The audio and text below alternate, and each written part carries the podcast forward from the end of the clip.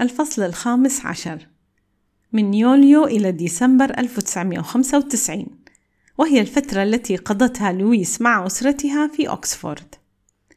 بدأت لويس في قراءة إحدى الجمل من الكتاب الجديد وكان نيكولاس يردد بعدها.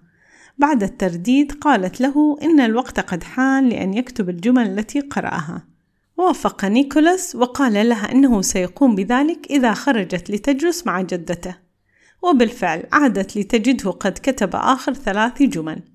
هذا يعني أنه يستطيع أن يكتب ما يتم إملائه عليه. بعدها بدأت في الكتاب الثاني والمتعلق بالكلمات ذات الأصوات المتناغمة. كان يحاول القراءة ولكنه يأخذ وقتا طويلا في تهجئة الكلمة الواحدة فكان ذلك منهكا للويس ولابنها كذلك. كانت لويس تشعر بأنها تبحر في سفينة ضائعة وسط البحر. لا تعرف مكانها. كان كل يوم يغدو أصعب من اليوم السابق وصوت نيكولاس يخفت أكثر وأكثر. نيكولاس أخرج الماء لكي لا نغرق. تشبيه بأن الكلمات هي الماء الذي بوجوده داخل صدره يتسبب بغرقه. اعمل بجد أكبر. ثم قالت لويس تلك الكلمات المؤلمة. قاربنا سيغرق لأنك لا تعمل بجد. لقد غرقنا قالت لويس ووضعت الكتب جانبا وكان الاثنان متعبان. خرج نيكولاس مع والده وجده لزيارة إحدى مزارع التوت. فأعدت لويس الشاي وجلست مع نانا جدة نيكولاس لأبيه. كانت تشرح لها وضعها مع نيكولاس. وكيف أنها تردد معه الكلمات وبعدها لا يتذكر شيئا بتاتا ولا كلمة من الكلمات. جميع الكتب التي اشترتها والتمارين التي أوصوها بها لم يكن لها مفعول يذكر. كانت لويس تتكلم وتبكي بحرقة غير عارفة ما الذي يتوجب عليها فعله. أشارت عليها نانا بترك كل هذه الكتب فهي لا تجدي نفعا. ثم قالت لها كلمة كان لها وقع قوي عليها. قالت لها حاولي جعل التعلم ممتع وبه مرح. نعم كلامك صحيح ردت لويس. في اليوم التالي جلست لويس على طاولة الطعام التي حولتها إلى مدرسة وأتى نيكولاس متوقعا إعادة الكلمات كحال كل يوم. فقالت له والدته لنخرج للخارج ونمزق هذا الكتاب.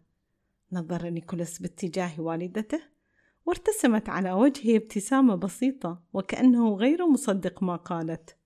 خرجا في الحديقة وبدأا في تمزيق الصفحات إلى قطع صغيرة ونثرها. هذه الحركة كانت تشعرهما بالحرية. غطت الأوراق الأرض وكأنها ثلج ولأنه غير صحيح أن يبقى الوضع كما هو قالت لويس لابنها. دعنا الآن نجمع الورق لكي لا يتسخ المكان ونرميها في زاوية صناعة الكومبوست لتحللها الديدان. فضحك نيكولاس وهو يقول أو ربما تتعلم الديدان القراءة. الفصل السادس عشر. استيقظت لويس الساعة الثانية صباحا وهي تفكر في نيكولاس. لقد تخلصوا من الكتب لكن ماذا عساها أن تفعل كبرنامج بديل؟ نزلت المطبخ وعملت لها شاي البابونج عله يساعدها على النوم. كانت تسأل نفسها لقد كنت أواجه صعوبات في الدراسة لكن ما الذي جعلني أنجح؟ فتذكرت أنها في الجامعة وأثناء دراستها للتشريح كانت تتعلم بسرعة فهي تتعلم أكثر عندما ترى وتعمل. وراحت تفكر كيف يمكنها أن تفعل ذلك لنيكولاس. كان يتعلم جيدا بالطين ولكنها أوقفته لأنها اتبعت الكتب التي اشترتها. كما أنها تجيد الكتابة لكن الآن ما الذي يمكنها كتابته؟ رجعت لذكريات طفولتها وإلى إجازتها الصيفية. كانت تقضيها في العمل في المزرعة طوال اليوم وغاصت لويس في ذكرياتها مع المدرسة والمواقف الصعبة التي مرت بها. رجعت لتفكر في الكتابة.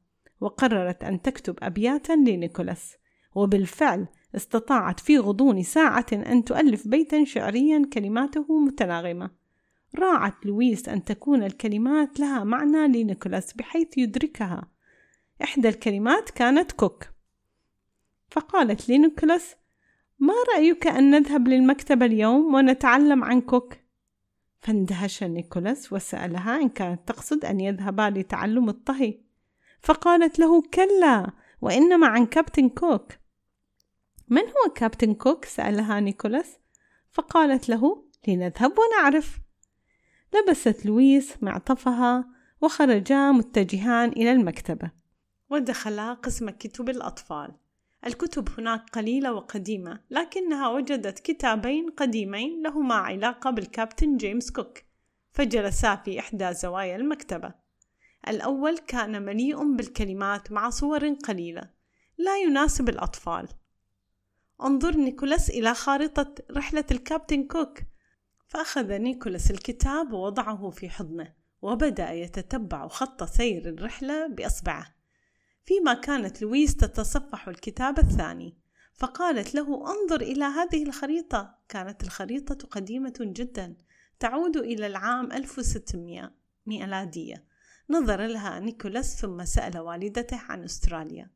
وعلق هناك فجوة في الخريطة. فقالت له إن أستراليا ليست موجودة في هذه الخارطة. وبدأت تقرأ المكتوب تحت الخارطة. وما أن بدأت تقرأ حتى فقدت تواصل نيكولاس فعاد يسرح بعيدا عنها. انتبهت لويس لذلك. فعادت تنظر للخارطة وتحدثه عنها. فعاد اهتمامه فسألها من الذي أتى قبل كوك؟ فقالت له إنه كريستوفر كولومبوس فعاد يسألها ومن كان قبله؟ أجابته لويس بصدق أنها لا تعرف فأخذا يبحثان على أرفف المكتبة عن كتاب عن كولومبوس ووجدوا واحدا فخرجوا بثلاثة كتب اثنان عن الكابتن كوك وواحد عن كولومبوس مع وجود خربشات على غلافه خرجا من المكتبة وهما يرددان لدى الكابتن كوك نظرية أن هناك فجوة في الخريطة في محيط كبير. بحثت لويس عن إجابة عن سؤال نيكولاس وبعد أن عرفت نادت نيكولاس وقالت له إنها وجدت معلومات مثيرة. أخذت لويس أوراقا بيضاء ووضعتها بالقرب من بعض ولصقت أطرافها بالشريط اللاصق. لقد قرأت عن شخص يدعى إيراتوستينس. وقد عاش في قديم الزمان. رسمت لويس خطا زمنيا على الورقة البيضاء فيها السنوات التالية 2000 1900 1800 1700 وهكذا. فقالت له نحن في العام 1995 كابتن كوك ذهب لأستراليا في 1770 ميلادية. ووضعت إشارة على الخط الزمني. أما كولومبوس فقد أبحر من إسبانيا إلى أمريكا عام 1492 وكتبت اسمه على الخط الزمني كذلك. وهناك فجوة كبيرة حتى مولد المسيح عليه السلام.